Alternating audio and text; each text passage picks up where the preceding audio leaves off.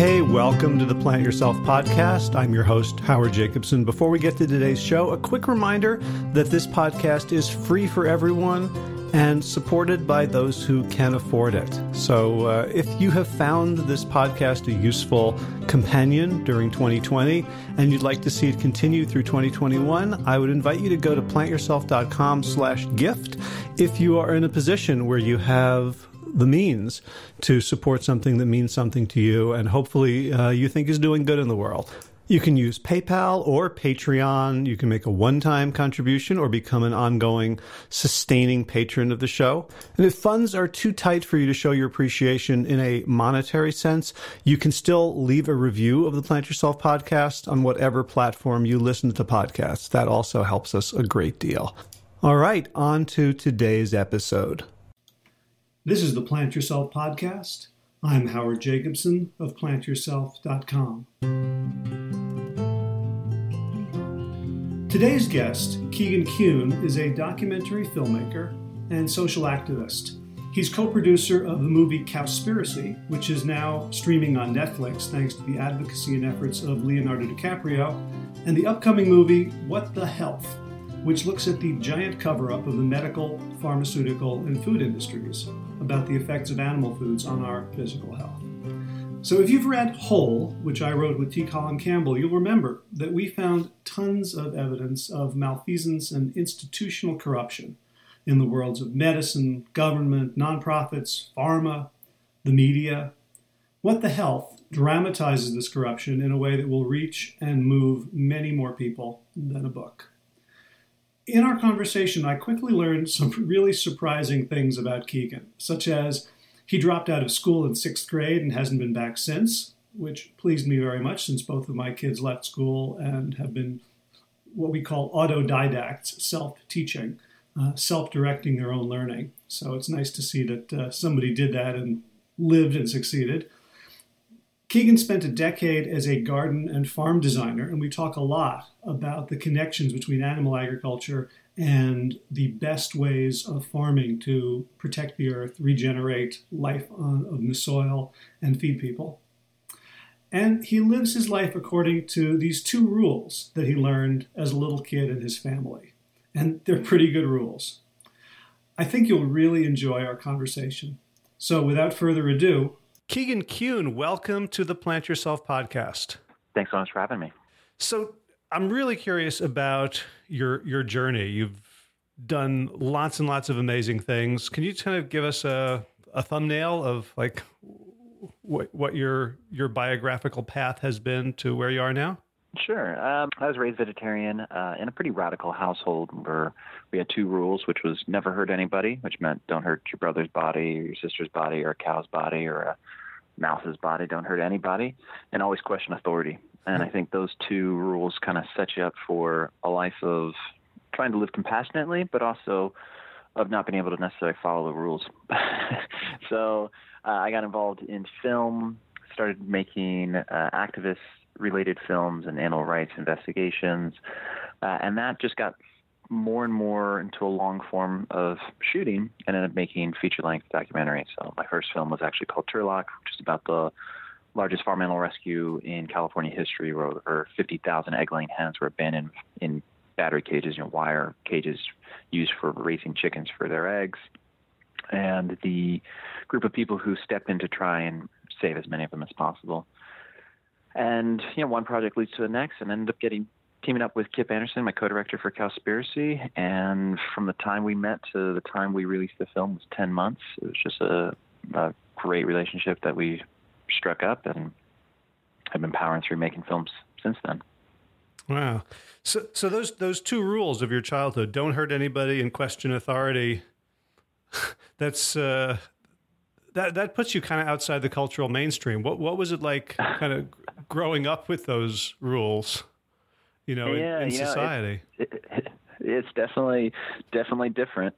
Um, you know, it makes it makes childhood and you know being in uh, mainstream school uh, definitely challenging. You know, when when you're questioning your teachers and you're questioning what you're being taught and you're questioning what you're being told you have to do.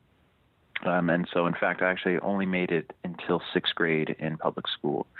So at the age of 12, I decided that I was no longer going to be going to school, and I took education to my own hands and am self-taught since sixth grade. So it that definitely plays a role.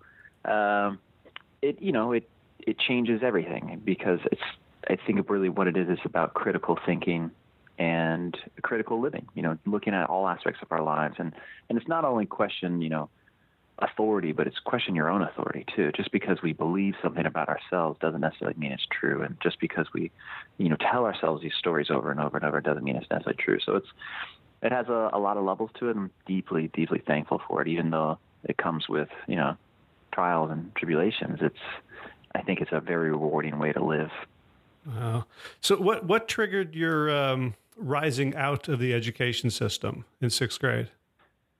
Uh, well, I'm dyslexic, so that was a, a big part of it. I struggled with reading uh, since the since I was you know in first grade, and you know between that challenge of my brain not working with the standards of, of teaching in public schools and with the question authority, that was definitely uh, a strong impetus to push me out of public schools. I was in special needs classes, and for a young kid, that wasn't necessarily the best thing for self esteem. Um, but I've always had a strong, strong desire for learning and just seeking out information and, and just constantly you know finding more. So it, my education definitely didn't end with leaving public school. It in fact, I feel that it, it increased tenfold. I'm, I'm, just I'm just smiling because you know both both of my kids had the same trajectory. Um, you know, we had to train ourselves to not say dropping out. um, yeah. And and I um, I had a harder time, and it took me longer to kind of come around to to thinking that it was a good idea. But the thought of the sixth grader who is in special needs classes who's being told one way or another that you're you know educationally deficient to then say like okay i'm going to take this on into my i'm going to take this into my own hands like there must have been some incredible spark of just self-trust because like you could have gone the other know, way. You could have gone like oh i suck at this. I need more help. Yeah. You know i i, I attribute it a lot to to my upbringing. My my father's a mural painter. He's an artist and you know self-employed my entire childhood. My mom's a midwife and birth educator and women's rights advocate, uh, and so that was you know self-employed as well. Um, I have a really phenomenal uncle who homeschooled his four children, who really inspired me in a lot of ways and about taking education back for yourself. So uh, there was definitely it wasn't like I was stepping out into a complete void, um, but it definitely it was it, they just they gave me the enough encouragement to say you know you you don't have to do things by society's rules. Mm-hmm. Great. And just this this question is for, is for my own kids and for the other members of my family who might be listening. Did you end up going back to school and getting degrees? No, so I, I ended up doing when you. I was. and you, and you can you can feed yourself and. That's it. Yeah, uh, I I ended up when I was 15, I thought it'd be a good idea to have a high school diploma.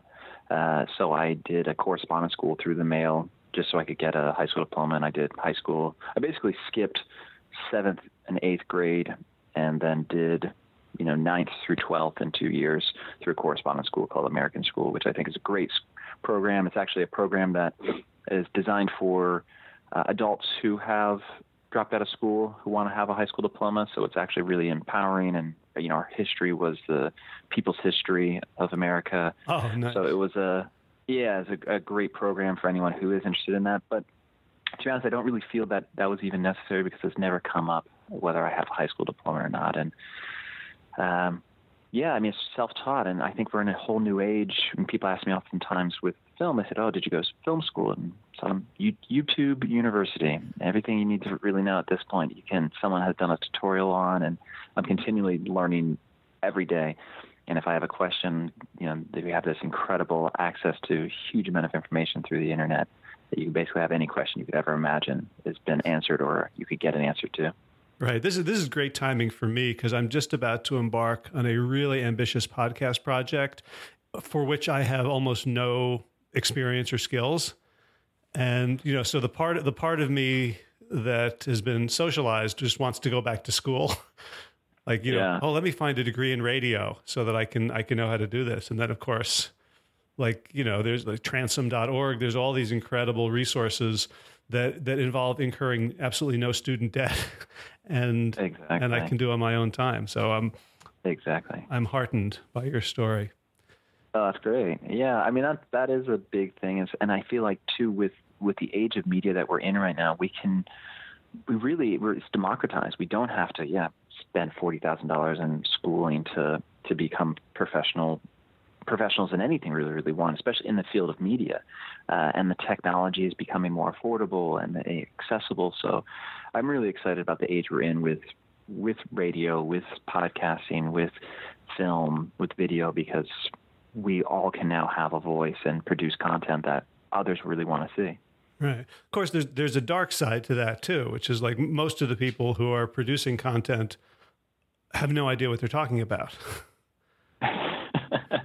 that definitely that definitely plays a role for sure. Right, and I, and I'm sure you were sensitive to that in that you know the Cowspiracy website is is basically like in terms of its references is, is like a you know a serious scholarly book. It's like everything okay. is is you know highly referenced, and I'm sure that's in in response at least partly to to all of the contrary views that have almost no references whatsoever.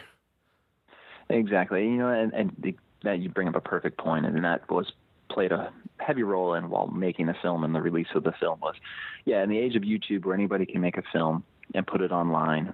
None of them ever give their sources, and so it's really important. If you, if you watch the film, you can actually see uh, annotation sources in, in the bottom corners of the screen. Oftentimes, it'll it'll say you know USDA 2011, just so people can understand that's where that figure came from. They can go to cowspiracy.com and see every single fact and statistic in reference to its original study that we use in the film, plus you know another 30% more on top of it. Um, but that's actually one of the reasons why people have asked, asked us, you know, why isn't the film just for free on YouTube? And one of the reasons why we didn't release it straight to YouTube as a, a free film was just that it legitimizes it when when you have it in theaters, when you have it on Netflix, when you have it in DVDs. People see it as a legitimate film. If it was just for free on YouTube, people would say, "Ah, oh, this is just another, you know, YouTube, you know, bedroom video." Right. So it says in your in your bio that you've uh, spent a lot of years designing, creating, and managing organic gardens and farms. And when when we met in in New York City, I was just wandering. I you know I was just at this uh, green expo. I wasn't expecting to meet anyone. I was just killing some time, and I heard this guy over the loudspeaker talking like in real professional and interesting detail about farming and inputs and outputs and polyface and i kind of wandered over just to listen just because it was it was so compelling it, it, it, turned out to be you. What what is your your interest and background in in gardening and farming? Yeah so when i was 17 i left home and did a year apprenticeship on an organic farm in southern california small scale uh, biointensive farm because i wanted to learn how to live as sustainably as possible. That's fits in with the you know don't hurt anybody. It was well, don't hurt this planet either, and how do we produce food as sustainably as we can? Um, and I found a real passion in it, in producing a lot of food in a little bit of space with as few resources as possible, which is the method of biointensive.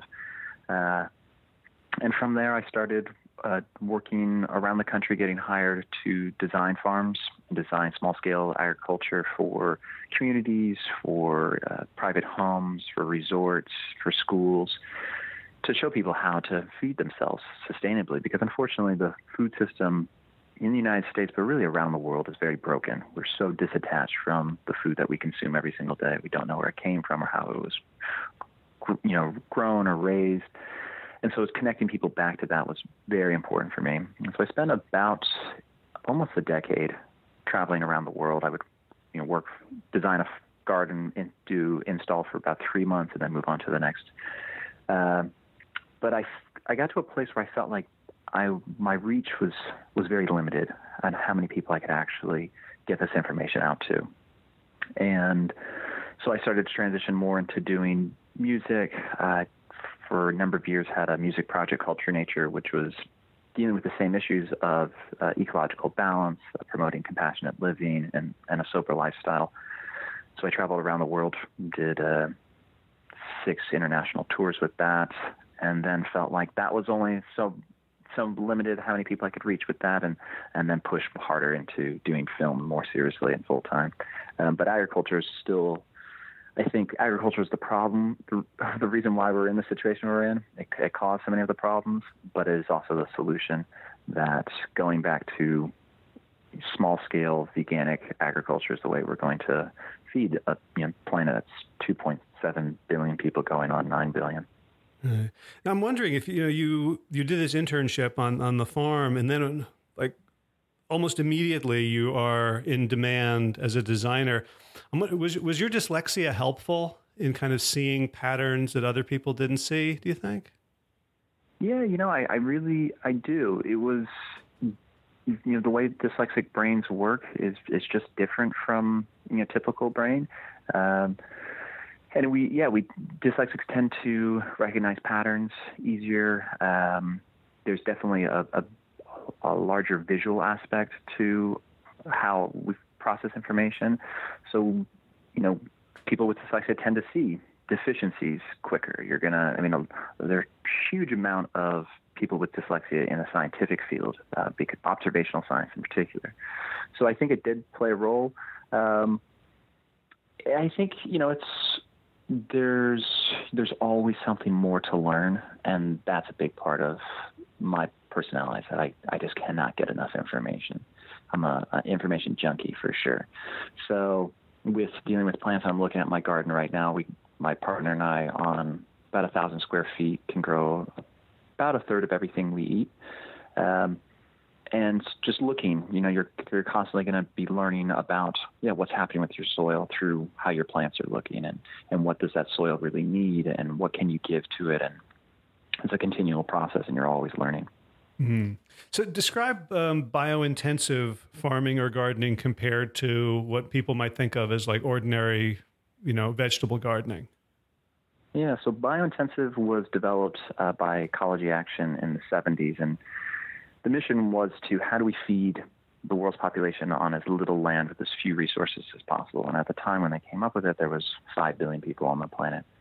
Uh, so biointensive looks at doing things like double digging beds, garden beds. So instead of just tilling the top six inches, which is conventional agriculture, you're actually loosening the soil by hand two feet down. Biointensive uses no animal inputs because it's not just sustainable and it's not as efficient to just grow compost yourself. So, for example, you have a, a field, you're going to grow 60% of it is going to be for compost calorie crops. So something like corn, which is, produces a tremendous amount of carbon that you can then till back into the soil, or growing uh, cover crops or green manures like a vetch or rye or clover that put nitrogen back into the soil. It's companion planting. It's planting much closer together than you would in conventional agriculture. It doesn't use um, any chemical fertilizers or pesticides. And with the biointensive method, you can grow all the food that uh, that you need on with minimal water in a, a four to six month growing season on about 4,000 square feet. Which, if you can put that in comparison, the average American diet takes about 43,000 square feet to feed someone for a year versus 4,000 square feet for biointensive. It, it truly is, I think, the only sustainable way for the world's population because when we look at other models of agriculture like uh, biodynamics, which is heavily dependent on animals, we don't have the land needed for everybody to be fed with biodynamics. We just simply don't. We, we would have to shrink the world's population down to, you know, under 5 billion people, really closer to probably about 2 billion people to feed everybody that way sustainably. Uh, or we can look at permaculture model, and permaculture, I think, is a beautiful uh, model of growing and looking at agriculture, but sadly, again, also doesn't always take human population in consideration, and therefore people say, well, I've got a 100 acre permaculture farm and I've got goats and cows and it's all sustainable. So, well, that's relatively sustainable. Sustainable, you can sustain your ecosystem that way, but you cannot feed the world that way. So I think that's a real big missing part of the conversation of sustainable agriculture is is global sustainability versus just relative local sustainability. Right. Although, although I think people in the permaculture movement would say that nine billion people on the planet is not sustainable anyway. You slice it. Yeah, and I think there's there's that's a valid argument. Um, population is an issue that's very close to my heart. I come from a family of six children, and my dad has another two, so he's got eight kids. Um, and it's an issue very close to my heart. In fact, actually take it so seriously. I had myself sterilized when I was 23 years old because I didn't want to contribute to human population. The the truth is though, and when people use population as a I think sometimes as a scapegoat. Well, they say, oh, well, there's just too many people.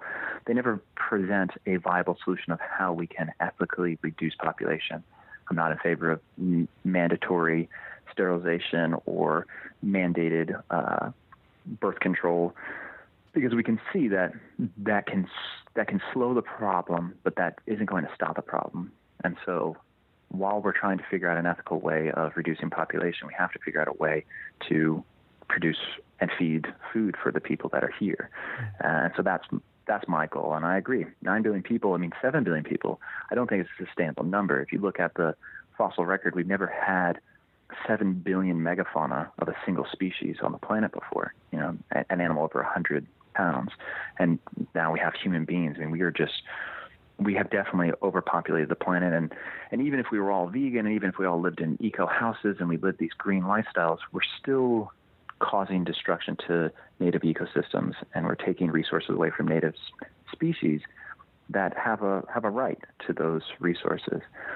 So I would love to see a, a smaller population. I'm just at a loss for what is the true solution for that and, and an immediate solution. Right. So you know, one one of the people that I read whenever I'm like feeling too happy and I want to depress myself is uh, Derrick Jensen. I don't know if you're familiar with, with his work. Say that. yeah. Um, you know, his point of view is not only are there too many of us, but it, like the problem is in our our psyches, our brains, that we're we're kind of this dominator species, and like we're just you know our civilization is just built on destroying the planet, and like feeding all of us is just making it worse. Like you know, whenever whenever you have an whenever you have an increase in the food supply, you have an increase in the population. Um, what what are your thoughts on that? Yeah, you know, uh, Jensen's got some really interesting points, and I think he had some very valid points but he oftentimes will, I think, comes at it a place, a certain callousness that I don't think in reality he could could live out. I mean, he wants to see the destruction of of the civilized world, and as much as we can glorify and look at indigenous cultures or you know non you know quote non civilized societies. Um, there was still destruction. There was still violence. There was still patriarchy. There was still homophobia. I mean, there were so many of the, you know, horrible aspects that we attribute to modern civilization existed in the prehistoric societies as well. Um, I, I come from it as compassionately as I can. Is that I know that I want to see my family survive. I know that I want to see my loved ones fed and, and taken care of. And so I want to extend that to all humanity that everybody deserves the right to exist. Um, so, I mean, with that, I mean, the destruction of, of modern civilization, yeah, a lot of people are going to die, and that's that's not something that I feel comfortable with as a, as trying to live a compassionate lifestyle. I think really what's going to come down to is is decre- decrease birth rates around the world, and we are seeing birth rates declining. Uh, they they haven't you know inverted yet. In some countries they have, but for the most part, population is still you know growing and growing. But what we can see is that when we in societies where women are young girls are have access to education who are valued as individuals and rather than just baby making machines when they're given the same rights as male bodied people in the society um, when they're not the downtrodden of society, birth rates decline. And so I think that's one of the solutions that we should be looking at is that if we want to talk about real sustainability, we have to talk about gender equality and giving young girls the same access to information and education and resources that young boys have access to. So for me, it's always it's trying to come back to as how do we be as holistic as possible, how do we be as compassionate as possible, and how do we look at the entire system uh, rather than just the issues that we're we're angry at. Right on. Uh, um, one one of the things that I think is complicated for people. So you know, we have a, a pretty big garden in our backyard, and we want to use all of it for growing food. So we bring in, you know, different inputs. And when you say like you're comparing the four thousand square feet of, of the biointensive veganic method to the forty three thousand square feet of, of the standard American, like we don't see that, right? That's all like an externality that is somebody else's problem. You're saying that we, we, we need to take responsibility for for the for the totality of our impact on the world and not just the stuff we can we can see. Exactly, exactly. I mean, that, and that's one of the big problems with you know conventional organic agriculture. Even is that organic agriculture is you know heralded as sustainable, but organic agriculture right now, how it's done, is totally unsustainable. It's dependent upon animal agriculture for its existence because the vast majority of the organic fertilizer inputs on farms comes from the livestock industry. And livestock industry is one of the leading causes of climate change, water consumption, water pollution, topsoil erosion, rainforest destruction, species extinction. I mean, literally, the list goes on and on. Anything you could care about in the environmental world, animal agriculture is at the forefront of destruction. And yet, that is the industry that perpetuates and allows the organic industry to exist. So, if you removed animal agriculture, well, now all these fertilizers have disappeared. And so, we have to look at, again, whole system. How, what are the inputs that we're putting into farms? And if we were to instead, instead of using animal inputs that are coming from a, another location, and basically we're strip mining the soil from one location bringing those nutrients on and putting them into where we want to grow food. That's a problem. And so we need to be thinking, yeah, okay, I have this 4,000 square feet. I need to be able to be an island and produce everything I need from here. And, and really, it even comes down to water. You know, if we shouldn't really be we shouldn't be pumping water out of aquifers underground to produce agriculture. It's it's not sustainable. We know that. The Ogallala aquifer, one of the largest aquifers in the world, that sits underneath basically the Midwest is dropping every year by you know feet because we're pumping so much water out of these you know ground reserves to feed agriculture. The vast majority is for animal agriculture, raising feed to feed animals. So with every aspect, um, it's it's no longer importing anything. That's part of what the biointensive method is. The only thing that you're importing is seeds. Everything else you have to grow. And so, and I've I've set up gardens from you know, Southern California, which is Mediterranean climate, to Northern Arizona, which is, you know, alpine desert, to Pacific Northwest, to Alaska, Hawaii, Virginia, Maine, I mean, across the country in different ecosystems to see if this method works. And the truth is, is that as long as you have some sort of plant vegetation, you can build that soil up to be able to produce an abundance of, of food. And that's, again, one of the arguments that's often used with against – veganic agriculture or veganism, people will say, well, you can only, this land is only good for grazing livestock. You can't produce food on it other than meat or milk. And the, that's just clearly false. Those animals have to eat vegetation to survive, to produce the meat on their bones. Then there's, there's water and resources that you could produce agriculture. You're going to produce less than fertile land, but the same thing with the animals. You're going to produce about 16 times more protein on any given area of land with growing plants than with raising animals, simply because of feed conversion ratio. It's just vastly more efficient to grow plants and eat them directly than growing plants, feed them to an animal, and then eating that animal. Right. And one of the reasons I really enjoy hearing you talk about it is because you've, you know, as the Native Americans say, grown corn with it. Like you're not you're not just talking from theory. That uh, yeah. that you've you've put this into practice, and you know you've you've run the numbers and pulled plants out of the ground.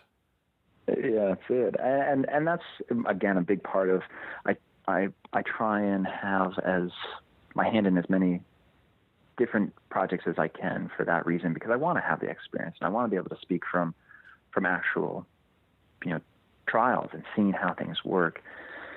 Um, and and then going back to Derrick Jensen, that's one of my issues with Jensen is that he a lot of his stuff is theoretical. He's not ready to give up on society yet. He still has a house, still has a computer, still drives a truck, still goes to the store to get his groceries. So mm. when he's ready to do those things, then it'll be easier for me to listen. And and in fact, you know, I used to spend six months out of the year living without electricity. I would live away from society as much as possible to see is this is this a solution and uh, you know it's it's definitely a, a challenge to live that way uh, it's not necessarily you know an argument against it but we should experience things and so that we can speak from experience in my feeling. Right. The other the other thing that uh you know, that bothers me about animal agriculture, not not from the you know the big picture that you're talking about, but just like it just it feels very rude to me to treat animals that way. And when when we do, and when we even you know use like you know plow horses or, or oxen, like when we when we go back to kind of a very primitive and you might say a, a sustainable or more sustainable way, like it's not good for humans. We don't we don't get to move enough. Like I I did double digging, and man, at the end of double digging, like I really needed the calories that were going to come out of that bed. Like there, there was kind of an urgent dependency, you know, because this yeah. like like growing our own food is is kind of hard work if you're not just living uh, off of like a uh, you know a food forest. Yeah, yeah. Um, I mean, it definitely it, it definitely takes more input. It's it's about being actively involved in the production of your food. Um, but even what you're saying about you know that it's not good for humans, the animal agriculture, I think I think it's not good for. I mean, one using you know beast of burden to plow fields isn't isn't really sustainable because again, a certain amount of that food grown is going to have to be given to that animal to to keep them alive to so they can continue to plow the field. So you're going to require even more land, you know, potentially 50% more land than you would if you didn't have that you, that animal and you were just digging those beds yourself. Um, but then there's a, there's the emotional aspect of it that I think that when we when we take another living creature and we turn them into an object or a machine that this animal exists to produce milk, produce eggs, produce meat, to pull a plow. It's I think it's one of the worst forms of uh, objectification that we can do because we're we're literally saying you are you are now an object, you are now a tool instead of you are a living being, you are a creature that has emotions and desires of their own. And so, from a compassionate standpoint, I don't feel comfortable with that. And and you know, what are those animals' desires? And then just coming back to it, we don't have the land, the resources, or energy to really to do that with seven billion people. Right. So I, I, wanted to talk to you specifically about um, the new film that's, uh, I guess, in production now. What the health? Yeah. Uh, so, so what the health is? Oh, sorry. Go ahead. Yeah. No. Go ahead. Yeah. So what the health is? Uh, follow up to Cowspiracy and follows my co-director Kip Anderson once again finding out about another industry that we haven't gotten the full full truth from, and it was something that came up while we were working on Cowspiracy. Cowspiracy looks at you know the environmental impacts of raising animals for food, and that's the leading cause of environmental destruction around the world. And yet, the large environmental organizations, many of them, are failing to address it properly or talk about it even at all. And while we were doing research on that, we kept coming up against the information about how damaging eating animal products can be for our health, you know, associated with increased rates of heart disease, of cancers, of diabetes, hypertension, list of ailments associated with animal product consumption. Just goes on and on. And we tried to, we were going to try and put that into Cowspiracy, but it felt like it was just such a, it was a whole other film. And so we put it on the shelf and came back to it last year. And we started doing more research, and it just got deeper and deeper and deeper, looking at the health implications of eating animals, and then why the large health organizations are promoting eating animals. So I think you could stop anybody on the street and ask them, you know, if red meat causes heart disease, and they will all say yes. Everybody knows that red meat isn't good for your heart, that it's associated with heart disease. And yet, you go to the American Heart Association's website, they have an entire section for beef, entire section for pork, entire section for chicken, entire section for eggs, for recipes that are considered their heart healthy recipes. Um, you can go on the American Diabetes Association. You know, we know that processed meat is directly linked to type 2 diabetes. It's, it is the leading cause of type 2 diabetes, the consumption of processed meat. 51%. One serving of processed meat per day increases your rate of developing type 2 diabetes by 51%. And yet, we have bacon wrapped shrimp recipes on the American Diabetes Association website. So it's it's looking and posing these questions to the health organizations, but it's also going so much deeper. It's looking at the link between the pharmaceutical industry and these foods, looking at the role that government plays, looking at the social implications of the people who have to live near these farms that are producing the foods that people are eating. Uh, I mean, it just goes so deep into so many other levels that I think it's going to be a film that shakes people up even more than Cowspiracy, even because it really hits close to home. I mean, one out of three people in the world dies of heart disease. And cancer is just rampant. It's almost impossible to live, particularly in the Western world, and not know somebody who's been affected by heart disease, cancer, or diabetes. So hmm. it's, I think, a film that has the potential to to wake people up and to potentially save a lot of lives.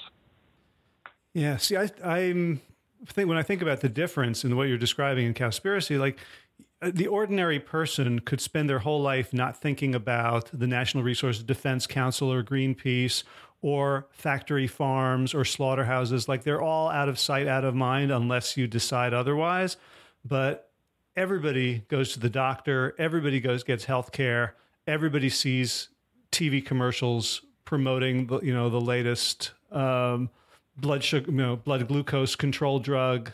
Like we're we're invested in this system and we've been told that it's it's in our best interest like when you when you share this with civilians what what kind of initial responses do you get when you're basically saying like there's a giant conspiracy to keep you sick so that other people can make money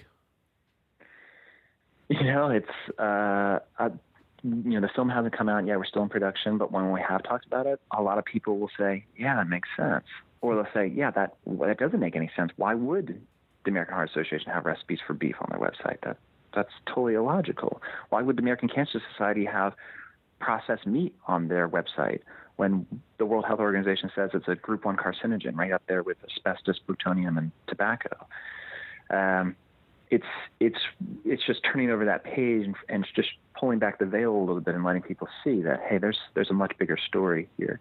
But just like with Cowspiracy, we know that in order to present the information, we have to present hard facts, and so this film is exhaustively researched, and and the resources and the fact page that's going to go along with what the health is just incredible because there's so much information that backs up. I mean, the science is all there. It's it's so clearly showing the links between these diseases, but also the, the positive that we can we can prevent these diseases and even oftentimes reverse these diseases by changing our diets.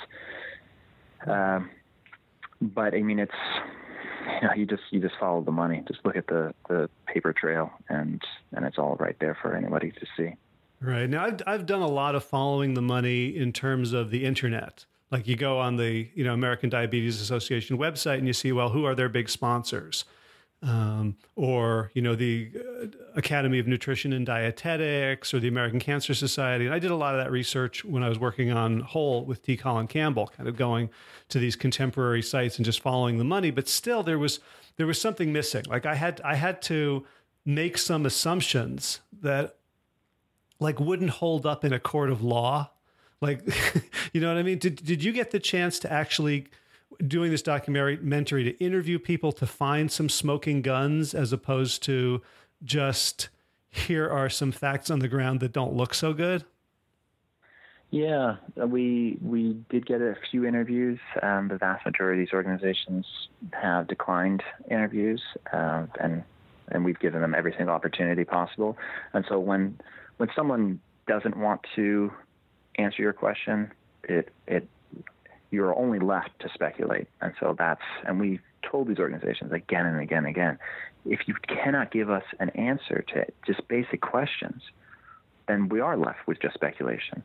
Um, and and speculation is going to be based off of the best available evidence that you have, and the best available evidence that we have is what you just talked about. Look at their donors, look at their sponsors, look at where they're getting money, and and you can come up with your best conclusion. Mm-hmm. Did did you get people willing to to talk like th- things that uh, you know that that would will shock us? Yeah, definitely. I, I don't want to give away too much of the film, but yeah, there's definitely some. There's more than a few really shocking moments in the film.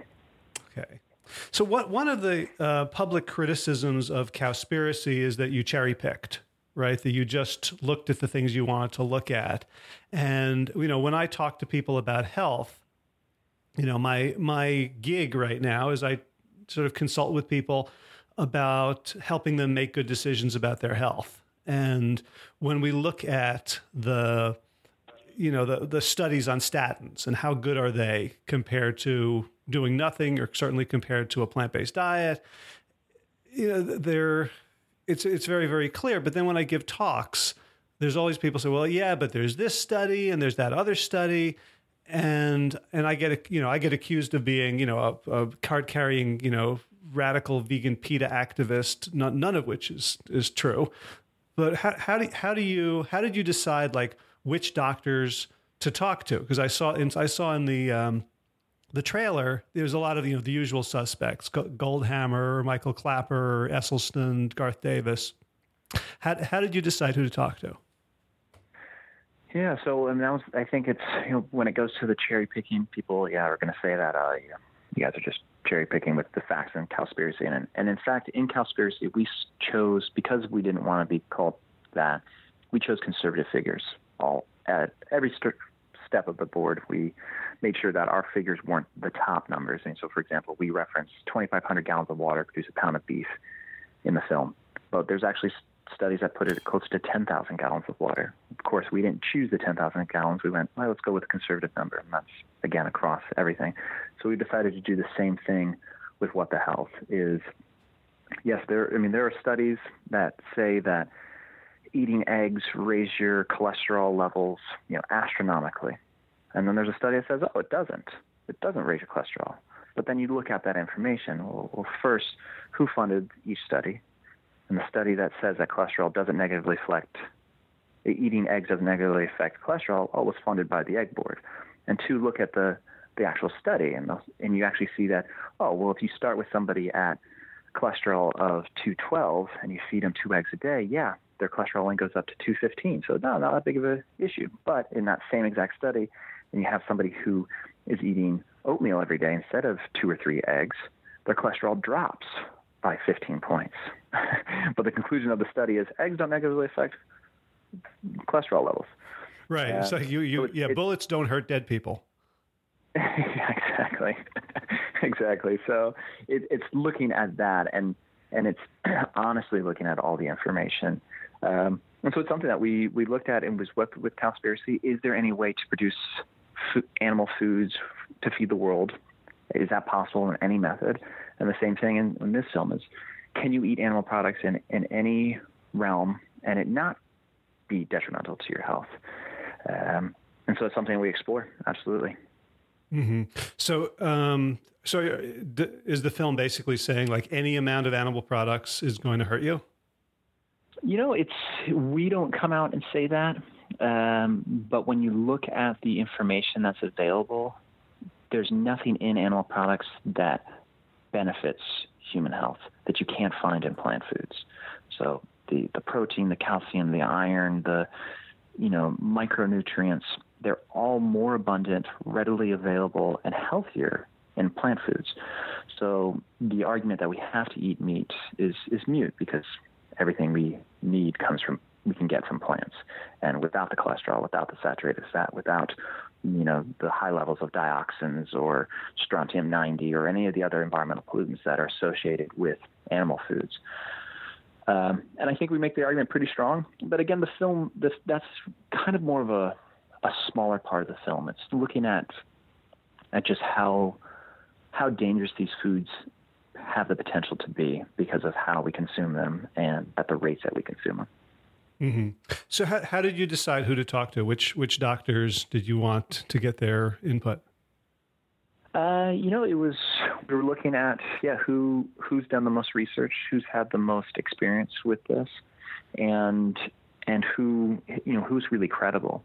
And so, yeah, I mean, Dr. Michael Greger has you know extensive research, and, and you know he's someone who's often you know people say cherry picks as well, but he does look at the the meat research that's coming out, and the egg research, and the cholesterol research, and parses it and looks at it and says, okay, well, this is why their conclusion was wrong. Um, their science isn't wrong; it's just their conclusion that they came up with. Uh, Garth Davis, again, is another perfect example of someone who looks at the research and, and actually pulls it apart. So there, although these people may be plant-based and they may be, you know, vegan in their own lives, they are looking at the information. And we ask them too, if, if a study came out that scientifically showed that actually eating animals, you know, and animal products was good for you, what would you say? And they say, ah, if that's really what it was, I would have to put any sort of personal feelings that I have aside in for the promotion of true health and for science. And so I can feel that they are unbiased in that that they're willing to look at all the information. And as a trying to be an objective filmmaker, we're doing the same thing. Right. And that's you know, in working with with Garth, um, he's well aware of the impact of personal biases, and so he he is someone who tries doubly hard to find truth in the other side. he he subscribes to more like paleo blogs and Twitter feeds than anyone I know. Yeah, and you know he, he engages in uh, in discussion and and takes them very very seriously because because he knows that his personal beliefs have the have the potential to to uh, to blind him to other facts. Exactly. Exactly. So I also have to ask, like Forks Over Knives tackles the health issue. Um, Plant Pure Nation came out, tackled the health issue, and also looked a little bit behind the scenes at politics. What what made you excited to do what the health? Like, what is it bringing that you think is the next step in the discourse? The the big thing that separates us from the previous films and and you know Forks Over Knives, you know, has has done so much to get this conversation going around health. Um, you know, the China study has done so much to change people. Plant Pure Nation is, is you know growing and con- continually adding to the conversation. I think what what the health does differently is that we go another step beyond personal health, and we really look at we go to residences in North Carolina who are forced to live next to pig farms and their rates of asthma. We look at the fact that these people's water is being polluted, and that whether eating meat whether you decide to eat animal products or not, it's really it's whether anyone in our society decides to eat animal products and how it affects us. We're looking at the healthcare impact. We're looking at the pharmaceuticals vested interest in in people staying sick. Uh, we're looking at the real impacts of of how government is just bought and sold by this industry. So we we take it out of just personal health and looking at it as a much more holistic approach, in, in my opinion. Again, and that is in no way to take away from those other films. Those other films laid the foundation that allowed us to talk about these other issues. Mm-hmm. So when you talk about pharmaceutical companies, I, I have a hard time talking about it well because when I get on the soapbox, I I tend to be kind of all or nothing. And I have friends who work, you know, they're not CEOs or shareholders that like work in in pharmaceutical companies doing research, managing clinical trials, things like that. And the people that I know are are without exception good, kind, smart people who believe they're they're helping the world, you know, and they're working with a lot of, you know, sort of orphan drugs that people do need. But how, how do you talk about the pharmaceutical industry in a way that's fair to to everyone and still gets the message across?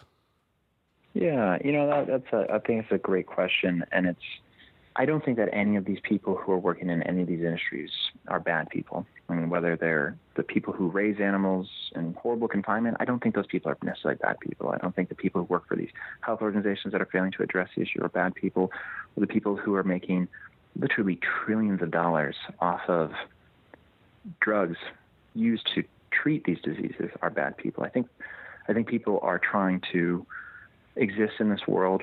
They're trying to take care of themselves and take care of their families, and they're doing that in whatever way they think they can. But the pharmaceutical industry, I mean, we know raises prices on on life, truly life-saving drugs continually, not because they have to. They spend more money, they spend about twice as much money on marketing their drugs than they do on research producing the drugs. So just that alone says, hey, this is this is about making money. This isn't about helping people. And then we can look at the fact that American Diabetes Association has 10 major donors who give over a million dollars or more who are from the pharmaceutical industry. Now, why would somebody who makes a, uh, a diabetes drug give money to an organization? I mean, they're literally making billions of dollars off these diabetes drugs. Give money to an organization whose mission statement is to find a cure for diabetes, and that would that would be literally pulling millions, billions of dollars out of this company. Why would they support an, an organization if that's what their mission? Unless that's not their mission. Unless this is about making money. This isn't about getting people healthy. Because the truth is, we know that you can stop and reverse heart disease with a plant-based diet. You don't need these these drugs, statin drugs. We know that we can stop and oftentimes reverse type 2 diabetes in about 90% of the cases without the use of drugs with just plant foods. But no one's making money off of the plant foods. And so if these these pharmaceutical industries were really interested in preventing and stopping diseases, well then they would be making pills that were full of vegetables and they would be a plate it would be salads it would be the real solutions, the real cures to these problems instead of just band aids that cover up the symptoms of these diseases. So, so the the the naive interpretation, or the most charitable, is you know to take the organizations at face value, and they say, well, you know, people aren't going to make radical changes, so so we're go- we're we're not going to demand it of them, or or even you know broadcast it because we know people won't do it, but we know people will take a pill. Yeah, and and that's you know it's a, it's an interesting thing because when someone is diagnosed with lung cancer, a doctor doesn't hold back from saying, "Hey, you got to quit smoking." They say, "You got to quit smoking." That's a radical shift in someone's lifestyle. To you know, a 30 year smoker, and you tell them they have to quit. That's that's unthinkable.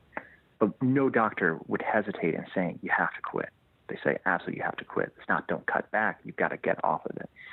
And so when we see organizations and physicians who are refusing to talk about this as the real real solution or a solution because they don't think that the patient will comply with the recommendation. Well, that would be like a doctor not saying quit smoking cigarettes.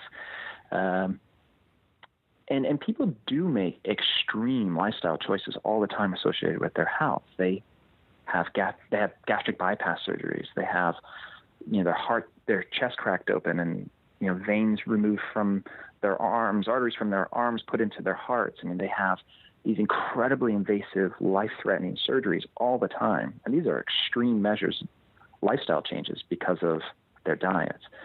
So getting people a doctor encouraging people to change their diets instead of going under the knife, I think is is the least extreme the thing that we could we could say. But you know, we we go into that in the film is that you know a lot of doctors, it's not the, really the physician's fault because they weren't taught this information. It's not taught in medical schools. Most medical schools schools don't focus on nutrition, uh, and most physicians get minimal, extremely minimal nutritional training so this is about you know educating the educators. This is about getting information out to as many people as possible. But then for people to take responsibility for themselves. That you know, like it's easy for me coming from the question authority approach, but two to question the authority of of advertising, question the authority of your doctor. That perhaps you know a patient knows more about nutrition than their doctor does. Uh, and the age that we're living in with information, accessibility of information, I think we are in a, a new age of of taking true responsibility for our health. So, what's what's your hope um, for the for what the health in terms of what it will accomplish? Who will see it? Like, what what what are you hoping to to shake up by releasing it? You know, what my hope is for no family to have to lose a loved one to heart disease ever again for nobody to have to find out that their child has type 2 diabetes and because of that will live two decades less than they would have if they didn't. And my hope is that people who have a family history of cancer who believe that they're going to get cancer because their grandmother had cancer and their mother had cancer, for them to realize that it's not a death sentence, that you can change lifestyle aspects to decrease dramatically your chances of developing those same cancers that are, have been viewed as hereditary cancers that are in fact environmental cancers. That's that's the hope of the film is to inspire people to look at their, their own lifestyles and, and where they can make a difference for themselves and for their family and for our larger community. I mean, big, big picture. Well, like in, in terms, be... yeah. So in, in terms of like the, the mechanisms, you know, obviously if the entire world saw the film and everybody changed, then, you know, the pharmaceutical industry could go, you know, you know, could go away. Uh, it's not, yeah. it's not the phrase I was thinking originally. Um, but you know, so like like with Cowspiracy, it feels like that like there was a groundswell, and there there has been some responsiveness by some of the environmental organizations. Right, they've started shifting, putting up pages talking about the cost of animal agriculture on climate and and environmental degradation. Um, I'm wondering, like, do you have thoughts about mechanisms? Like, as you're t- as you're making the movie, you're making choices about language, music, cutting, like all those edits like did, did you have kind of a, a media a, a, communication strategy in mind like how you wanted this to play out yeah i mean we're with cowspiracy we really we did you know crowdfunding campaign. We used the internet in every aspect of it to to get that groundswell to the point that leonardo dicaprio came on as executive producer and took it to netflix and now it's you know around the world everywhere that netflix exists cowspiracy exists. Um, and we use that, yeah, again from from this groundswell of grassroots activists, and and so our approach is the same way with what the health is that I don't think change will happen from a top-down approach. I think it's gonna it's always gonna happen from grassroots up. So it's getting people involved in the film, and we did a crowdfunding campaign to cover our post-production costs and translations and dubbing. Uh, a couple months ago, we set a goal of $54,000 to raise to cover a lot of those expenses, and we ended up raising $245,000. Just astronomical how many people have come out and supported the film. Um, and our release strategy is, is still, you know, we're still looking at the different options that are available to us. We want to have it as available to as many people as possible. So we're going to have it dubbed into Spanish, German, Portuguese, and Mandarin to begin with and subtitled into 20 plus languages. And then we'll see. And maybe the film will go up on Netflix. Netflix has said they're interested in the film. Uh, maybe it'll go with another distribution outlet. Maybe it'll be television. It's all really waiting to see. The the big, the huge hope is just to get the film in front of as many people as possible, make the information as accessible as possible. Right. Is is Leonardo DiCaprio involved in this project as well? He's not. Um, we haven't talked to him yet about this film. Uh, he's he's really focused on the environment, so I don't know if this would be a film that he'd necessarily be interested in. Uh-huh. Um, but but could be, and so that's a conversation we're we're looking to have. Right. Is is is there? Do you have like a wish list of like a person that you would love to see this movie and contact you and say, "Boy, I want to help." Yeah, we have a whole bunch of them. so we're we're waiting until we have a cut of the film done, and then we're going to send it around and and see if there's you know some of our some of the big heroes if they'd be interested in getting involved because it's you know having when Leonardo DiCaprio came on and as executive producer of Cowspiracy, of course it you know boosts the film dramatically because it one is legitimate, um, two to just to have his name associated with the film makes more that many more people who wouldn't necessarily be interested in a film about the environment interested. And so, you know, I tremendous amount of respect for DiCaprio for using his name to really promote true sustainability. And I think he is a champion of our time talking about environmental issues. And just look at his acceptance speech for his Academy Award. He used it to talk about the planet and the plight of the planet. And I think it says a lot about him as an individual. Right. Right. When what's the uh, scheduled release date? When when can those of us who've been watching the trailer and watching the dollars rack up on Indiegogo start? You know, lay, lay, laying the yeah. pl- planning the release uh, parties in our in our in our homes and neighborhoods. That's a great question. We thought we would have been done with the film last year. So it's it is a everyday 10, 12 hours a day job uh, working on getting the film done. We're we're pretty close, but the hope and goal is to have it out this summer. Uh, but we will we will see. It's it's kind of the 80-20 rule. 80% of the work takes 20% of the time, and that last 20% is is that 80%. It's just dragging along to get it to to a point where we're really happy with it. But the film's 91 minutes at this point, and we're just working it and working it and working it to make it as powerful as we can possibly make. Awesome. Well, I feel like we should stop talking so you can get back to work. I'm now, well, feel, I'm now feeling guilty. thank you so much for giving me the opportunity to talk about it and for having me on the show. Oh, thank you so much. And it's been a, a, a pleasure and an inspiration, and I can't wait to see it. And if, if for, folks who are listening, if you haven't seen Cowspiracy, go check that out. Check out the trailer for What the Health.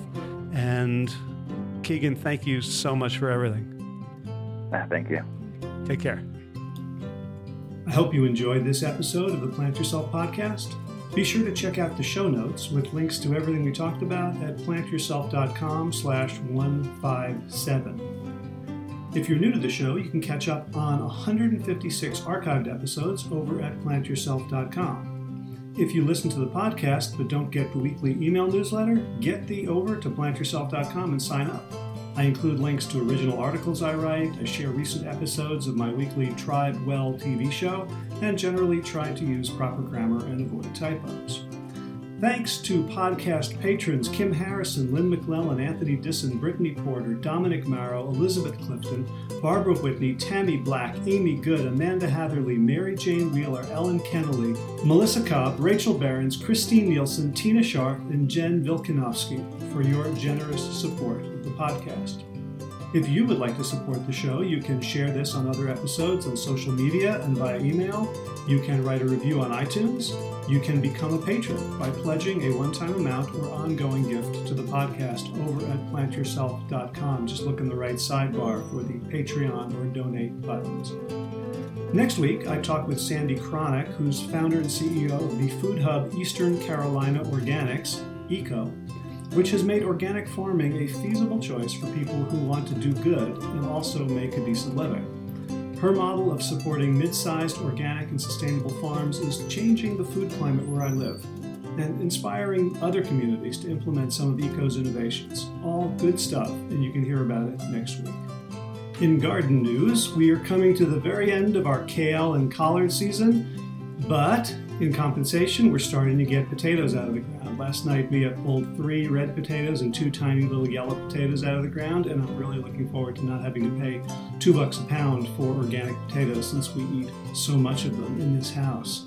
So, if you see one good thing coming to an end, maybe look around for another good thing that's going to take its place. And as always, be well, my friends.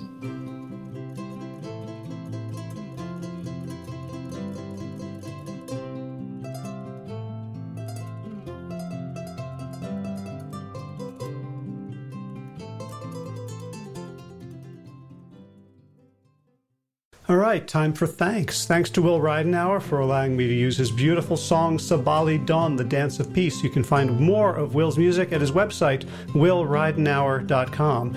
And of course, thanks to all of you Plant Yourself podcast patrons.